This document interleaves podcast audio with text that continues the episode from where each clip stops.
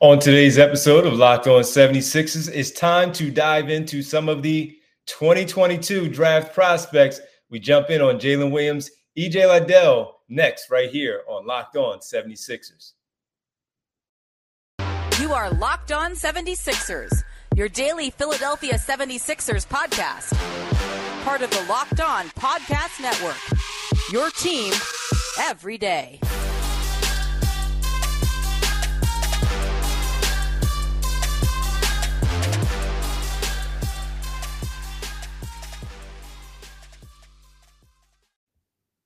Welcome. You are locked on 76ers. I'm Devon Gibbons from 97.5 The Fanatic Radio in Philadelphia, alongside my co host and partner, Keith Pompey, Sixers beat writer for the Inquirer.com. What's up, Keith? What's good, D? How you been, man? Oh, man, I've been good. We got to get into some of these draft prospects. But first, before we start off, we got to thank everybody for making Locked On 76ers your first listen every day. And remember, Locked On 76ers is free and available on all platforms, including – right here on YouTube at Locked On 76ers Well, man, listen, it, it's time to start to dive into some of these younger players that might be available around pick number 23 for the 76ers.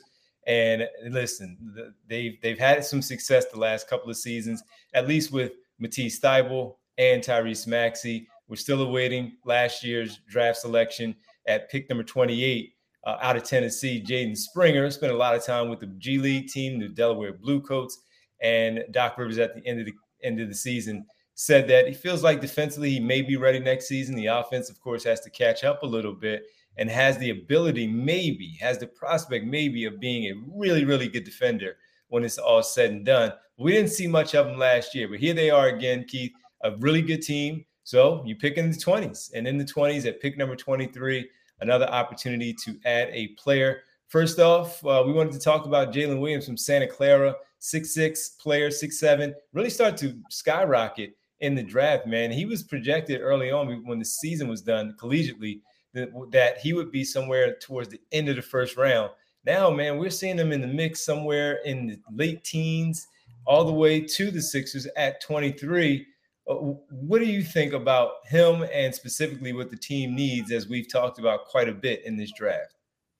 Yeah, I mean, the, the thing about him is, I, I, think that he's a guy who, you know, like you you you pinpointed, you know, he was a dude who could have been a, a second round pick, you know, maybe 28, 20 something. Now he's in the teens, this and that. But a lot of that's based off of what he did at the NBA draft combine. Like he, you know, he's actually without his shoes. I know they play ball in their sneakers, right? But he's six four and a half, but he has a seven foot two and a quarter inch wingspan, right? He has a 39 inch vertical, but then his standing, his standing vertical, you know, when you just stand and just jump up, is 33 and a half. You know, and so a guy like that, people look at his athleticism, they look at his his his length, they also look at you know his ability to take people off the dribble. So he's a riser.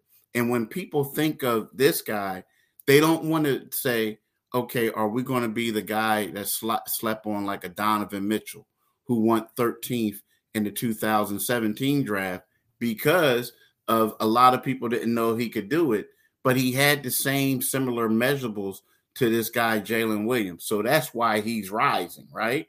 Now, the thing is, when you ask yourself about him, and we have to be honest with ourselves. Even though he has these great measurables, is he going to be able to be a guy who can catapult the Sixers to the championship? Because that's what their next piece has to be a guy who's going to come out here and thrive and do certain things. So, you know, yes, if this was a young team, you would say, like, okay, this is a still, this is a building block.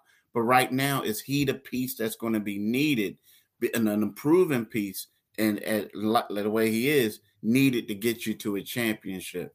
Because yes the sixers do need a versatile wing and he could be that versatile wing. He can score. He could pass. He has the length. He needs to work on his lateral movement a little bit more. And he has even though he's long smaller guards have had an ability to blow by him at santa clara. So there are certain things that he needs to work on but he has all the measurables and people don't want him to be the next Donovan Mitchell, and you were the team that passed up on him. So that's what the Sixers have to think long and hard about. And and with a player like him, to your point, especially with some of the things that needs to work on, whether even with his body potentially uh, of of tightening up a little bit, toning it up a little bit, and the lateral movement, those are the things that now we talk about with all kinds of prospects when they come into the NBA. That just needs to be this needs to be their job.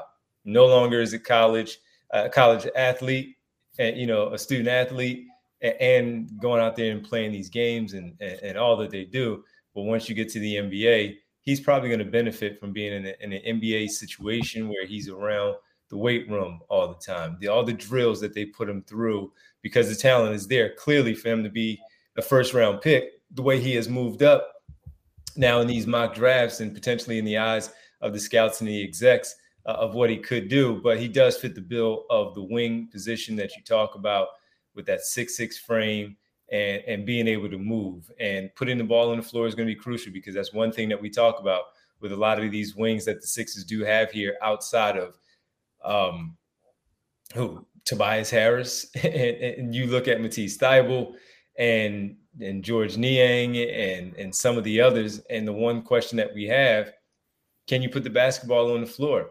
And that would be something that he would have to be able to do with this basketball team. Putting the ball on the floor, create shot opportunities because these NBA players, the opponents, they're going to try to make you prove yourself. And when you have double teams going the way of Embiid and Harden and maybe some of the better defenders on Harris and Maxey, he's going to have to be able to take advantage of a situation with whatever defender is on him and not be a negative out there on the offensive end. So, an intriguing prospect for sure, uh, and fits the bill once again as a wing player for the 76ers. And the next one we need to talk about is another wing player, an older player, a junior at Ohio State, EJ Liddell. I like him. I really do. We'll talk about him a little bit on the other side if he's available for the 76ers. We'll discuss what fit he may have with this team right here next on Locked On 76ers.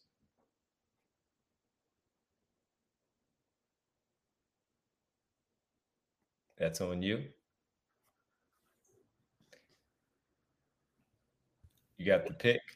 Yeah. My, let's talk about prize picks, right? Before we talk about the EJ Liddell. Listen, all right, NBA fans, you are looking for a daily fantasy option for the NBA. Then you need to try the award winning app Prize Picks. Prize Picks is daily fantasy made easy. I love this, and we know you will too. It's easy to use. You pick two to five players and an over under of their projections, and you can win up to 10 times on any entry, and it's just you versus the projected number. Entries can be made in 60 seconds or less. It's that easy. Prize Pick is safe and offers fast withdrawal. Use the award winning app on both the App Store and Google Play. Prize Picks offers any props you can think of from points scored to rebounds to steals, right? For a limited time, Prize Picks has an exclusive no-brainer of an offer for all of our users. Users get 50 for free, $50 for free if a player in your first prize pick entry scores a single point. But you must use the code NBA. That's right. This is an exclusive offer available to locked on fans. Sign up today and use the code NBA $50 for free if a player in your prize picks entry scores a single point. Thank you for making Locked On 76ers your first listen. For your next listen, check out the Locked On Now podcast. Nightly recaps of every NBA game. Of course, right now, only the NBA Finals with analysis from our local experts is free and available wherever you get your podcast. And we'll talk about the NBA Finals a little bit later. But Keith, right now, we need to talk about another intriguing prospect, and that is EJ Liddell from the Ohio State Buckeyes, six six, six seven, maybe, and maybe you know you want to look at look at it that way. He he declared a season ago to see you know what his prospect, what his draft uh, standing was at the time, get some feedback, get some information. Decided to go back to school, and some of the things that the NBA did, in fact, want to see from him was uh, to to go out there and simply improve on some of his game. As as an example, to be able to put the ball on the floor a, a little bit more, to be able to shoot the basketball a little bit better. They tighten up on a few things standing at six six six seven. He, he has a body, man, that that can take take on some of the pounding on the low block and in the NBA. While he may be able to do that, he's also going to have to be able to use his uh, use his handle and use the bounce to get to some of the places with uh, some of these more uh, athletic fours that they have in the NBA, guys at the five that can move. He's going to be somewhere in that that I think at least for sure a four. Can he play some three sometimes? Can he bang in some of the smaller lineups as well? Uh, he isn't a decent passer who can move the ball around just you know simple enough to get to where it needs to be. Uh, he's not going to be a, a necessary uh, initiator of the offense, if you will, of with what they do. But he has defensive versatility. He can move around uh, quite a bit. Uh, I, I, like the fact that with him, he has one of those weird games where you look at him and you say, "Oh, he kind of has like a little old man situation in him." Not, not, not like a little bit like Georges Niang in that sense, where you where you term it that way, but the way he does it with the basketball, with his handle, and being able to do things like that, uh, take guys off the dribble with the bounce, and, and again, just have that old man type of game, but has some wiggle to it too, some more modern game to him. I, I like him. It's, it's intriguing. Again, last season he averaged, I believe he averaged 19, 19 points per game, uh, eight rebounds, and two and a half assists uh, at at Ohio State, and he was really good. And he shot 37% from three, which is something that the NBA wanted him to improve on. He's a 76% free throw shooter. So get to the foul line, he can make his free throws. And he's sitting at 240, uh, a, a Belleville, Illinois kid. So, you, you know, there's some toughness in there uh, coming from that area, a 50% shooter from the field overall. There's just simply things to like. And with him coming in as an older player, Keith, you know he can fit in maybe and, and, and give you some some good minutes as a young player if in fact Doc Rivers would give him an opportunity. And I think he would be able to go out there on the floor and hold his own in the NBA. Uh, the quickness, to your point, the lateral movement, all that stuff, that's going to have to that's going to have to work itself out, just similar to what you just spoke about with Williams. Uh, he he does. He, he's a team player, Keith. He's one of those guys that's a team player. I can see him having a game where maybe he goes off in the fourth quarter, not necessarily and gets having an 8-0 run, but during the stretch of whatever he's on the floor with, whomever whomever he's on the floor with, I could see Liddell as one of those players that can during that stretch where they may as a team have had a 10-0 run, he'll score six of those six of those 10 during that run because he has that type of game in him. He has a good feel for the game a little bit of a guy who caught on real late as far as uh, the, the game goes in general. We're really garnering all the attention that he's getting. This is a player that I'm, I like, and I, I quite frankly I don't think he's going to be there because I I think others executives and teams they see what we're talking about here and his ability, his his the possibility of him being a guy who can contribute, especially on a team that late in the in the lottery, and of course, as you get into the later teens, and most certainly in the 20s, playoff teams that can just use guys that they like that played a little bit in college. They are 21, 22 years of age, but you feel like you can count on them. You you have to teach them stuff, but they've already been taught because they've seen things in college basketball already. And I think Liddell fits that bill of, of one of those players, versatile, can do things on the low block, improved shooter, does hustle, doesn't quit. And, and that's what I see in him. And I could see him as a fit coming off the Sixers bench as a young, even as a young player, forcing Doc Rivers' hand a little bit to give him a little bit of a run and see what he can do out there on the floor. So that's my uh, observation for for EJ Liddell. That's my scouting report, if you will. And I think um, I, I think that he can do that. Yeah, can I ask you a couple questions about him? Yeah. Like listening to you and and then you know look uh, looking them up and, and, and seeing certain things does he put you in mind of grant williams? And reason why i'm saying that is we're talking about a, a, a, older guy right? Grant williams is six six about 236 you know he was drafted by the celtics with the 22nd overall pick mm-hmm. um, in the 2019 draft. And he can, you know, he's not a he's a good player, but he's not a starter in this league. And he'll come in and he'll can give you, you know, some some you know some some depth off the bench and do certain things. Does he put you in mind of that type of player? Yeah, that's a good that's a good comparison. Not necessarily of the game, but just yeah. more so um, body type. You know, he's a little bit more uh, uh, stocky, I guess you will. Grant Williams, but even at 240 for for Liddell here, I, I think he, he has a good body. Um, and I think he has a better handle, and, and, just from the stuff that I've seen from EJ Liddell.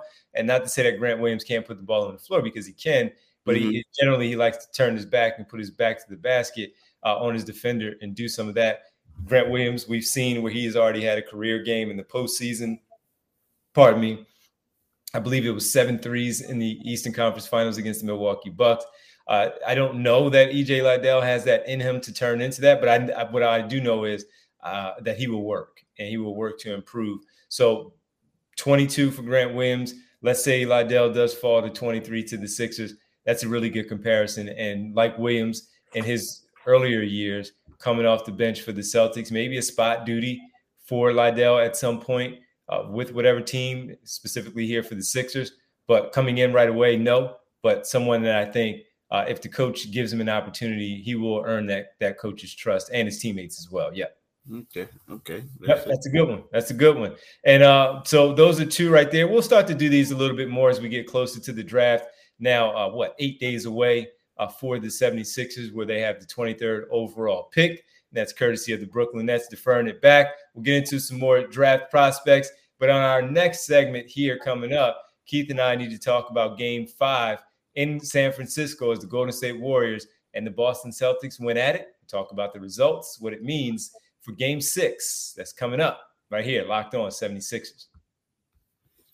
Before we do that, we need to talk about Bet Online. Bet Online is your number one source for all your betting stats and sports info. Find all the latest sports development news and odds, including this year's NBA Finals, the NHL Finals, Major League Baseball, and of course, all the latest fighting news from MMA and UFC to boxing. BetOnline is your continued source for all your sports wagering information, including live betting, esports, and more. Head to the website today or use your mobile device to learn more about the trends and actions. BetOnline, where the game starts. Well, Keith, the game started in San Francisco on Monday night, and uh, Golden State they got the better of the Boston Celtics in game number five. Oftentimes, we talked about it during the postseason. The team that wins game five, you know, they're in a really good spot. Of course, with two of the uh, last three, two two games, they need to win one in the last two, and chances are that that happens with the team that win games five. Now we're headed back to Boston. Golden State is up 3 2. And look, sometimes in the NBA finals and in the playoffs in general, we spoke about Grant Williams having one of those big games in the Eastern Conference finals against the Milwaukee Bucks. Well, you need other players to step up and help out the stars who have been carrying you. And Steph Curry, for my money right now, if Golden State wins this series, he's going to be the NBA Finals MVP. But you also need others to do their part. And I think the second most consistent player for the Golden State Warriors has been has been Andrew Wiggins. And for Wiggins, didn't necessarily mean 20 plus points or anything like that. He was averaging, I believe, 17 uh, on the series for the Golden State Warriors. Well, he busted out in game five and put up a really good number 26 to lead the Golden State Warriors in scoring. Steph Curry struggled a bit. Klay Thompson had 21, and Jordan Poole played had played well. Uh, and but listen, man, this is what happens sometimes. You need others to step in to help you win. We've seen it in the past uh, where the role players make big shots, things of that nature. And in this particular case, Andrew Wiggins stepped up in a big way for the Golden State Warriors.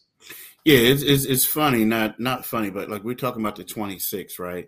Mm-hmm. And the, the thing that really stood out to me was his 13 rebounds and you know the defensive job he did on Jayson Tatum, right? So you know, he had a quality all around game. And and it was, hey, like you say, you know, role player step up. It's funny, we're calling him a role player, but he's an all star, right? He made the all star, but he still is essentially a role player on his team. But the one thing is, you know, Curry, like you said, he had 16 points. He did have eight assists, but he was 0 for 9 on threes. Yeah, 0 for 9. But the but the other guys stepped up.